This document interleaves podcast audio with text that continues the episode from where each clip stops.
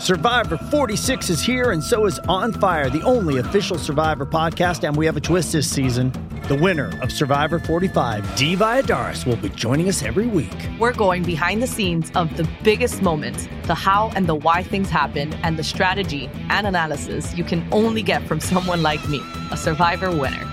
Listen to On Fire, the official Survivor podcast, wherever you get your podcasts.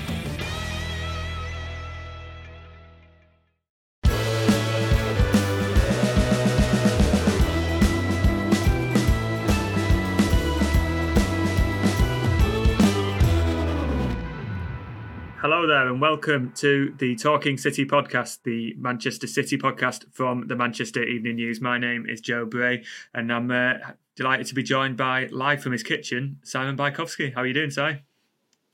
Yeah, good. It took a while for the light contrast to adjust from my normal room, but we've made it in the end. How are you? Made it back safely from Southampton? Yeah, it was... you know, they put the South in Southampton with that drive. And, let me tell you, it didn't stop raining from the moment I got south of Birmingham to getting north of Birmingham on the drive back. But it was a very, very interesting little trip down south to Southampton, not just for me, but obviously for Man City as well. I think we should get straight in. City were beaten 2-0. The Carabao Cup journey ends for another season. It feels weird to say that they're going to go 2 years without winning the Carabao Cup, but they were absolutely deservedly beaten by a very good Southampton side. You were watching from home. What did you make of it? Because Pep Guardiola said it was more to do with the attitude, but he didn't exactly name a starting 11 that sort of filled everyone with confidence at the start, did he? No, it was one of those games where he gave minutes to a lot of fringe players to try and, make full use of the squad. It's kind of a gamble where if it pays off, it then helps in other competitions. And if it doesn't pay off, well, you saw what happened on Wednesday night. It was a strange one because it's only a week since Guardiola picked a sort of normal team against Chelsea, but played them in a wild formation and it really didn't work and they needed half-time changes for it to come off. We said after that one, it was hard to know whether it was the formation at fault or the players making, unusual errors. I feel like the same was true on Wednesday, but it was probably more the players. And in hindsight, maybe you can have sort of Phillips and Gomez and Ortega and Palmer, and maybe you can have two of them, but you can't have five or six of them because it felt like there were a lot of errors coming from them. And you saw for both the goals, it was kind of like a comedy of errors almost, kind of. Southampton almost couldn't believe the luck, how bad City were at keeping possession and not to hone in on Gomez, who has had some very good games for City, one against United, and, still looks decent going forward. But, you compare him to, say, Zinchenko, who was so good at keeping the ball and passing the ball. There really isn't a comparison. So a kind of a very poor night for them, really. What did you make of it? I think you used the word shocked there. I think I was genuinely surprised at just how bad City were. Like, yes, the formation wasn't sort of what we were expected to see. Kyle Walker was in at centre-back. There was, as you say, new players coming in like Phillips, Cole Palmer, Sergio Gomez, who don't often play. And it just felt like we're so used to seeing City know where each other are and just fire these sort of triangles at each other and get out of trouble with absolute ease. But every time a player got the ball, it was like they had to stop, look where the teammate was, and then go. And it just slowed them down so much. And I think that, coupled with the fact that Southampton came out and took the game to City, I think I was saying before the game that Southampton were on a bad run of form. They were in a cup game and they had absolutely nothing to lose against City, and that made them quite dangerous. And that's really proved to be the case, because they, I think, as bad as City were, Southampton were very, very good in sort of forcing the issue as well. But yeah, like you say, the fringe players, I don't think anyone really covered themselves in glory. And yeah, Gomez especially, it was it was when his name was read out as being substituted at half-time, there was a sizable number of the City away support did a cheer, and you don't often see that with a City player or a Guardiola decision. It was very telling that he'd had such a bad game, and it was the first goal where I think Ortega had played Gomez, Phillips and Walker into a bit of trouble, but they got out of it. That was fine. Gomez looked to intercept and go forward, and every single person in the ground could see what he was going to do. It was a simple ball to Grealish, but he just misplaced it completely and allowed the move to come forward, and then everyone was out of position. Laporte had to go over and cover and left the gap, and yes, it was a good goal and a good finish from, I think, Mara it was, but it was so avoidable. And yeah, the second one again, Phillips getting caught upfield. His first start, we were really hopeful that Phillips could do something and have a good game, but he just looked a little bit off the pace and nowhere near as decisive and as controlling as Rodri did. And I don't know what Ortega was doing. My first look, because I assumed that Phillips was going to win the ball, so I was sort of looking down at my laptop, and then suddenly Gineppo's racing forward. My first look is that Ortega's given the ball away perhaps or something, but he hadn't. He was just on the edge of his box for no real reason, and he played so well in the cup against Chelsea earlier in the competition. But you know, he didn't have a good game either. And as much as it was a bad performance, I think when Guardiola looks to see how to fix it, there's probably 5 or 6 players who can immediately drop out of that lineup. But do you think there was anyone who came in and did support their sort of case to start more regularly? Not particularly. And I think the biggest worry was Cancelo, because, you know, here is a guy who started every match for City last season and was, you know, I've said before, I don't think he was particularly great the first half of 2022, but he still played every game.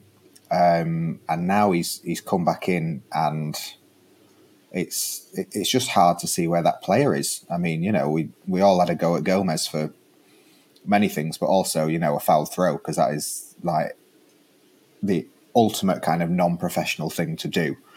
But Cancelo did one as well, and just looks like a shadow of the player that he was. But I think as much as you say, as much as kind of we focused on the players that came into the team, you kind of forget that, you know, Pep had made 5 subs from like half-time till 60 minutes. And you had De Bruyne and Akanji and Ake and Haaland and Rodri. And, you know, De Bruyne sends Alvarez through in the first minute of the second half, and we're thinking, right, this is a proper City team now. This means business. And then there was just nothing. Like, Gavin Bazunu had absolutely nothing to do. I think the records show it's the first time City haven't had a shot on target in the match since they lost 3-0 at Liverpool in the Champions League. But also in that Champions League game, Sane had a perfectly legitimate goal ruled out for offside. So you've probably got to go back even further to find the last time City were so impotent up front. So, you know, as much as the fringe players didn't deliver, you know, 5 of Guardiola's best players had 30 to 45 minutes to change it and couldn't. So it wasn't really a good night for anyone.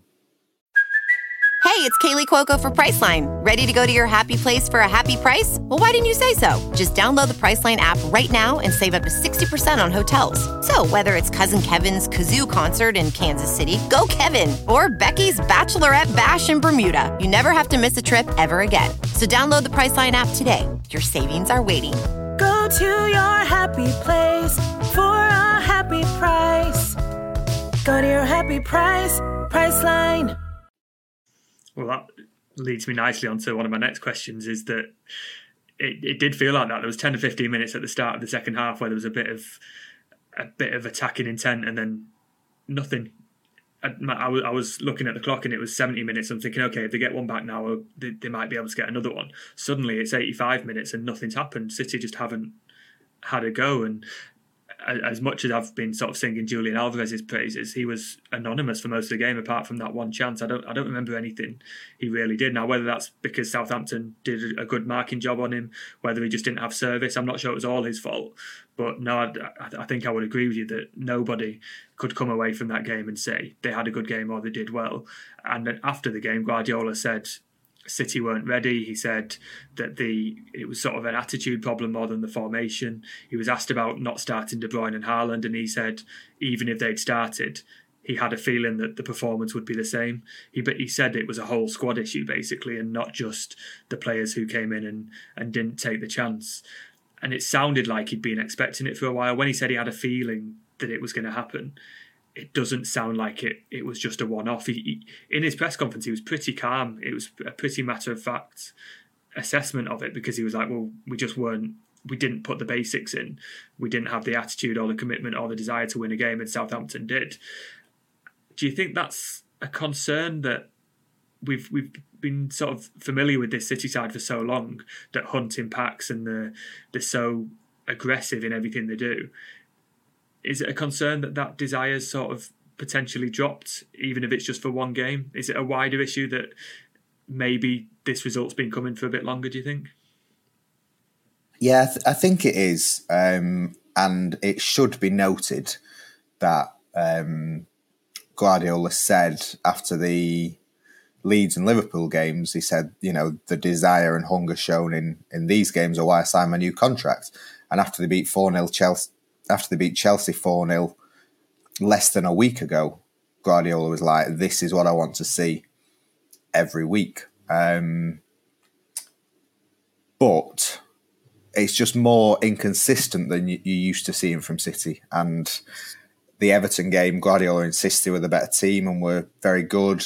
But they didn't look good. And like you said, there was no kind of cavalry against Southampton. The same against Everton. We sat there and were like, are they going to have a chance anytime soon? And they didn't. And I always think there's more to worry about with City when they don't create rather than when they miss chances. Because, at least it's then just kind of poor finishing, which can be easily corrected by like a Haaland. But I thought Guardiola's comments were very interesting after the game. And I also thought it was interesting that Gundogan stepped out and said, something is not right. We've been off in the last 2 weeks. The hunger and desire is lacking because, if City lose a game or draw a game, it's very easy for us in the media to go over the top because it happens so rarely. And then, you get some fans coming back saying, look, you're second in the league or whatever. Many sides would kill for that. But when the captain of the team is coming out and saying our players are not showing the right hunger or desire, that is major red flags. That's it. And it was the manager and the captain saying exactly the same thing. So if they're noticing it, then everyone else will. And yeah, it's just something you've not really associated with City. Now, Guardiola did say that it was put to him that City had been inconsistent and they drew with Everton, and he said, well, did you see the Everton game? Because by his sort of claims, he said the only games that they played badly this season, he said, are Brentford and now against Southampton. The Brentford game, City were drawing and in that game until a breakaway in the last minute. Now, I agree that they weren't good enough to win the game and Brentford were also deserved winners, but I think this one is even more of a concern because, like you say, there was no chances created. 2 half chances from Alvarez is all they created, and they let a Southampton side who are bottom of the league and badly out of form completely dominate them and sort of pick out the weak spots. And now Nathan Jones, the Southampton manager, he was really defiant after the game because he's been under a bit of pressure, which seems a bit odd given that he's only been there 5 minutes. But he said in one of his answers, he said that they basically targeted Calvin Phillips and said they put James Ward-Prowse a bit further up to lead the press because he's a bit more experienced. He's played City before. And the tactic, he said, was to sort of put the pressure on Phillips and then feed off that. And obviously another tactic was to put Gineppo on Gomez, which worked about 5 or 6 times. And I do want to stress that it was a very good Southampton performance, as bad as City were. But I don't yet, like we've been saying, I don't think any players have played their way into form. And I'm looking at Gomez. I can't see where he gets another start this season, because in the FA Cup, Arsenal are going to come to the Etihad and they're obviously the best team in England at the moment. And do you start an out of form left back against that side? I'm not sure. I think Nathan Ake he's suddenly become City's most reliable left back. You were talking about João Cancelo before.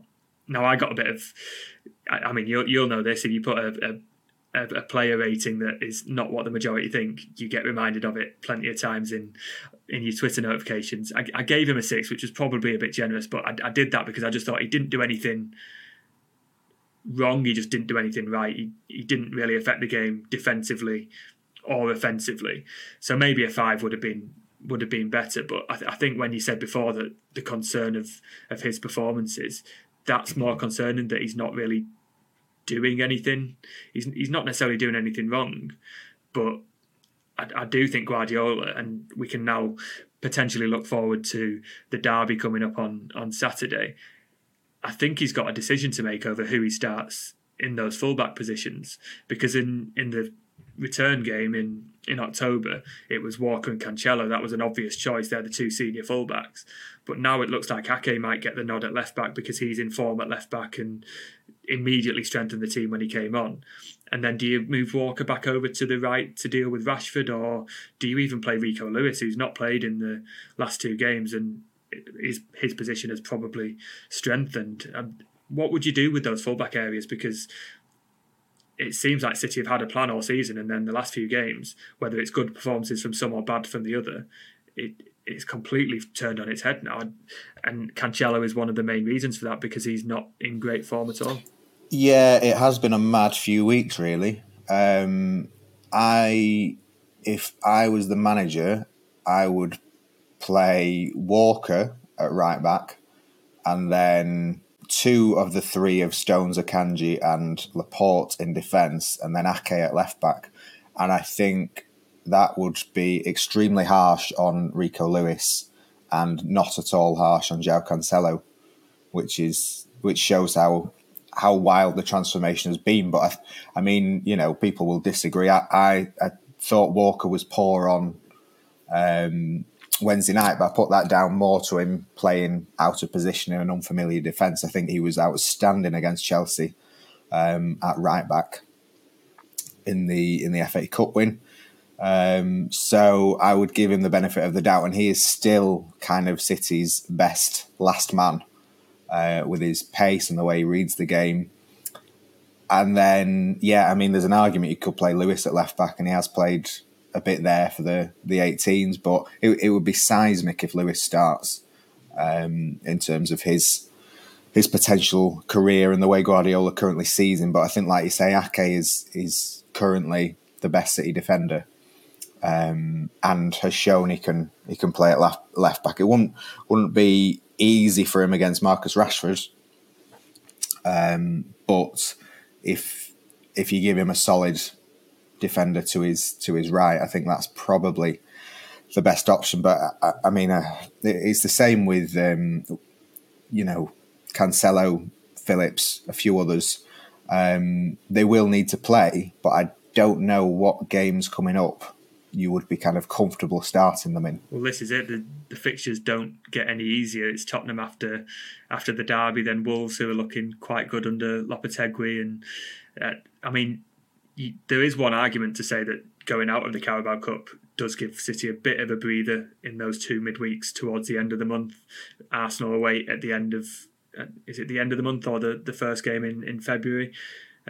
So City don't want to lose games, but Guardiola might not complain that he's got a little bit more time to work on these issues on the training ground. I'm going to pick you up on something you just said. Ake, you feel, is the best City defender at the moment this season. Are you talking about or just generally? I think he's had a very good season, but it's not just me that said it. It's Pep that said it, so I'm on firm ground. Oh, well. Yeah, I just think he's been very good. You could argue that John Stones has been, and I wouldn't have any issue with that. But I kind of think John Stones was City's best defender last season, and we kind of expect that if John Stones is anywhere near his best, he is City's best defender. I think it's been more of a surprise for Ake, who has always kind of been fourth choice. And even at the end of last season, it felt a bit strange that kind of Fernandinho was playing at centre-back with Laporte rather than Ake. I know there were apparently minor injury issues, but he was still kind of on the bench. So it did feel like he wouldn't break through. And I just think he'd been terrific for City this season at centre-back and left-back. He kind of gives you that confidence that you know, few defenders do. And, you know, he had a terrific World Cup with the Netherlands. He's come straight back in, fitted in. I'm really, really, really impressed with him this season. With threats to our nation waiting around every corner, adaptability is more important than ever. When conditions change without notice, quick strategic thinking is crucial. And with obstacles consistently impending, determination is essential in overcoming them. It's this willingness, decisiveness, and resilience that sets Marines apart. With our fighting spirit, we don't just fight battles, we win them. Marines are the constant our nation counts on to fight the unknown. And through adaptable problem solving, we do just that. Learn more at marines.com. I'm not going to argue too much. I think he has been brilliant on whether it's at centre-back or left-back. And you mentioned before it'll be tough for him against Marcus Rashford, but he did relatively well to keep Mo Salah quiet in the first game back against Liverpool. It seems like every challenge that is put against him, he's passing now with flying colours. And I think what's impressed me most about Ake this season is the sort of last-ditch tackles. There's been a few times where the team's looked to break, or he might even have lost the ball, but then he'll recover with a really good sliding tackle that's just takes the pressure off completely. And as bad as City were at Southampton, his presence immediately just solidified them and improved them and restricted Southampton to sort of their first half tactic of putting Gineppo up against Sergio Gomez. They couldn't do that. From as soon as he came on, that was a no-go anymore. I think Manuel Akanji deserved credit as well, because he came on and strengthened the centre of defence. I saw a few criticisms saying, City need two goals and they're bringing on two defenders, but it was the defence that was the issue at Southampton. So those two changes made sense, and I would expect both of those to start in the derby. And I might be tempted to, if it was me, to start Rico Lewis. I just think City have looked a lot more comfortable and balanced when he's played in the last 5 to 10 games. Now, I think Walker will start for his experience and just his pace against whether it's Rashford or Martial or whoever plays on that side. But if City want to sort of get back to the system that they know, which is sort of being a bit more fluid in a back three when they sort of have possession but adding an extra body in midfield, I think Lewis is the better player at the moment. You would have always said Cancelo was, but he's clearly not in good form. Lewis is in better form. And every time he's been given a big hurdle to overcome, whether it's in pre-season against the big teams that they played or the big... like he's not played in small games, has he? He's played against Chelsea, Liverpool. He's played at Elland Road. He's played in the Champions League. I don't think a start at Old Trafford would faze him. It would be massive, as you say. But I think he could do it, and I wouldn't put it past Guardiola to at least consider it, or maybe bring him off the bench if he's needed. So just for the purposes, a bit of balance, I'll throw a Rico Lewis start into that. Another player that I'm not too sure about his form recently is Phil Foden. Now, he played in midfield the last two games. I thought he looked pretty good against Chelsea when City had a lot of the ball, but when they were under pressure against Southampton, he didn't really make it stick, and there was a big gap between City's attack, which was admittedly not very existent, and the defence. And that's where you want your sort of midfielder in the Kevin De Bruyne role to get on the ball and bring it forward.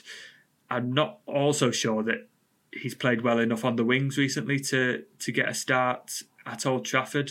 And I think City's approach in general will be really, really different to the sort of swashbuckling game that they played at the Etihad. I think it'll be a lot more conservative, and especially in mind of the Southampton defeat. But do you think Foden could go from a hat-trick at the Etihad against United to maybe just a bench role at Old Trafford?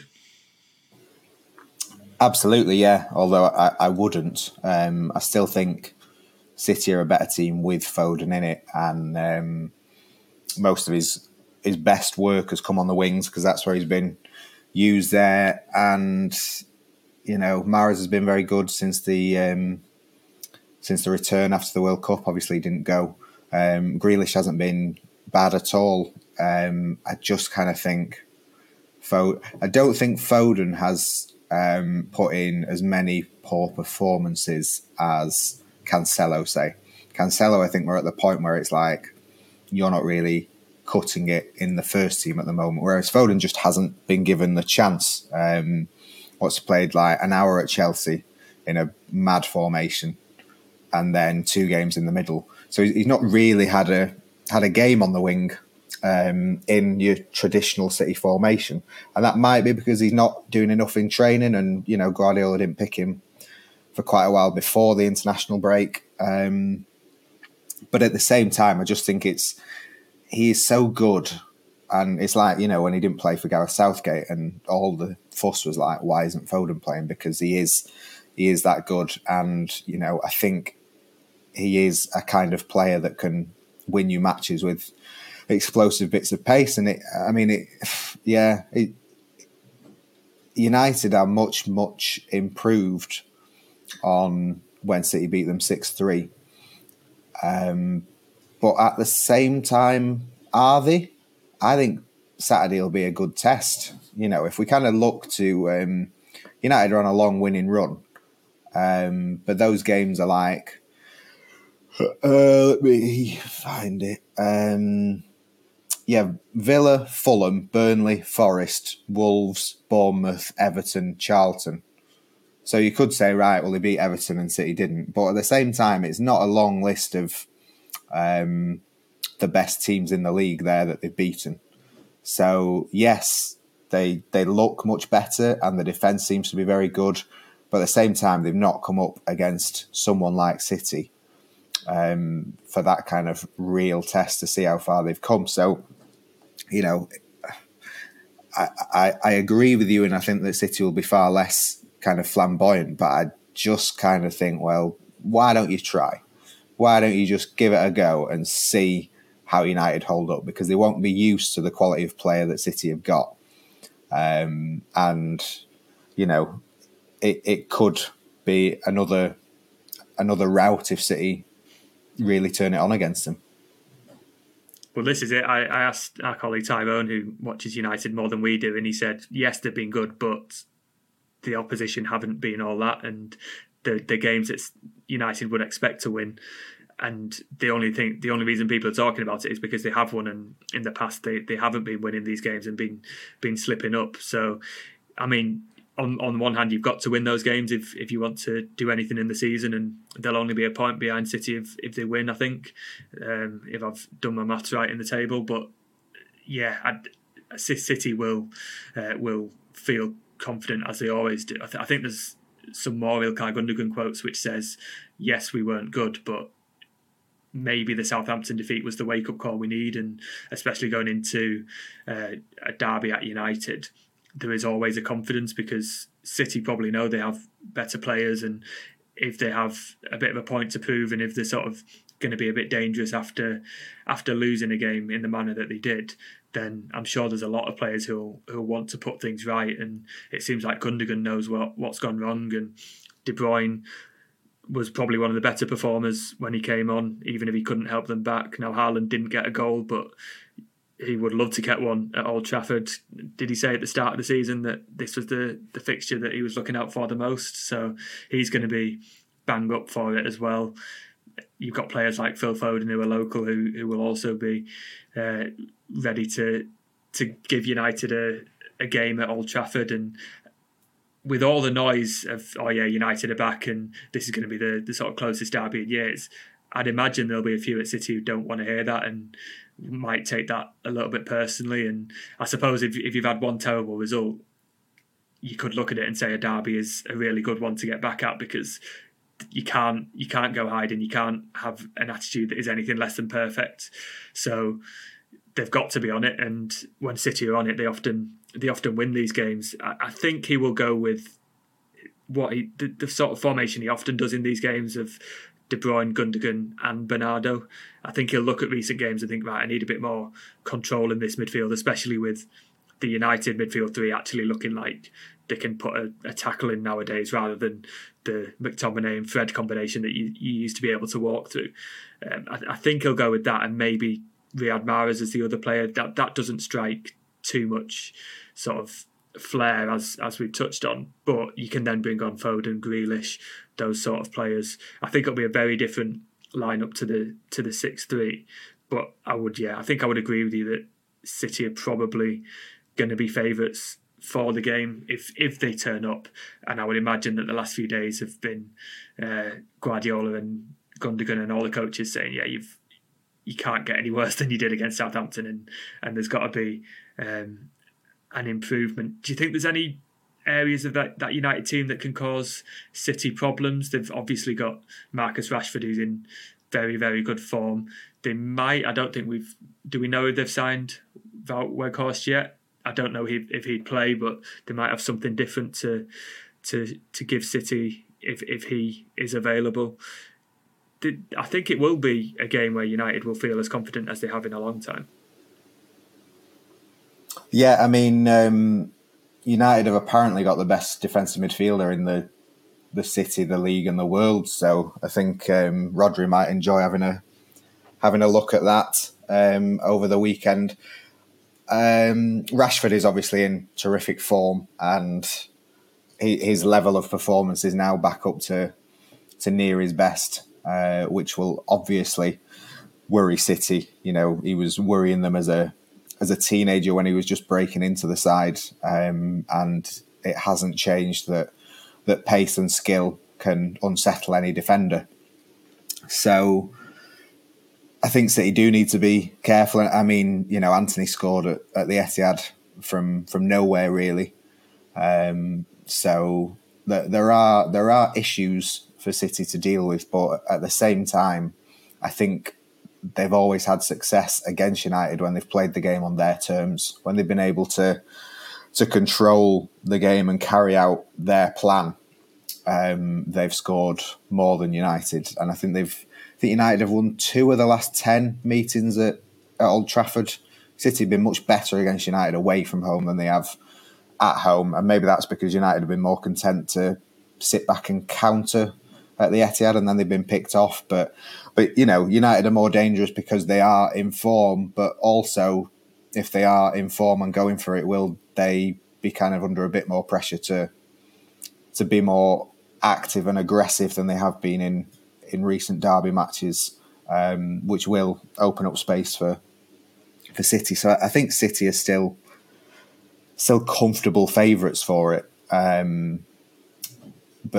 they will be bothered by United a bit more. I feel like United were in a decent bit of form, 5 wins from 6 when they came to the Etihad, including wins over Liverpool and Arsenal. So, you know, they were all right then, and then they got absolutely creamed at the Etihad. It was kind of very lucky for them to get 3 in a 6-3. So I just think it'll be a real test of where United are, because we kind of know where City are.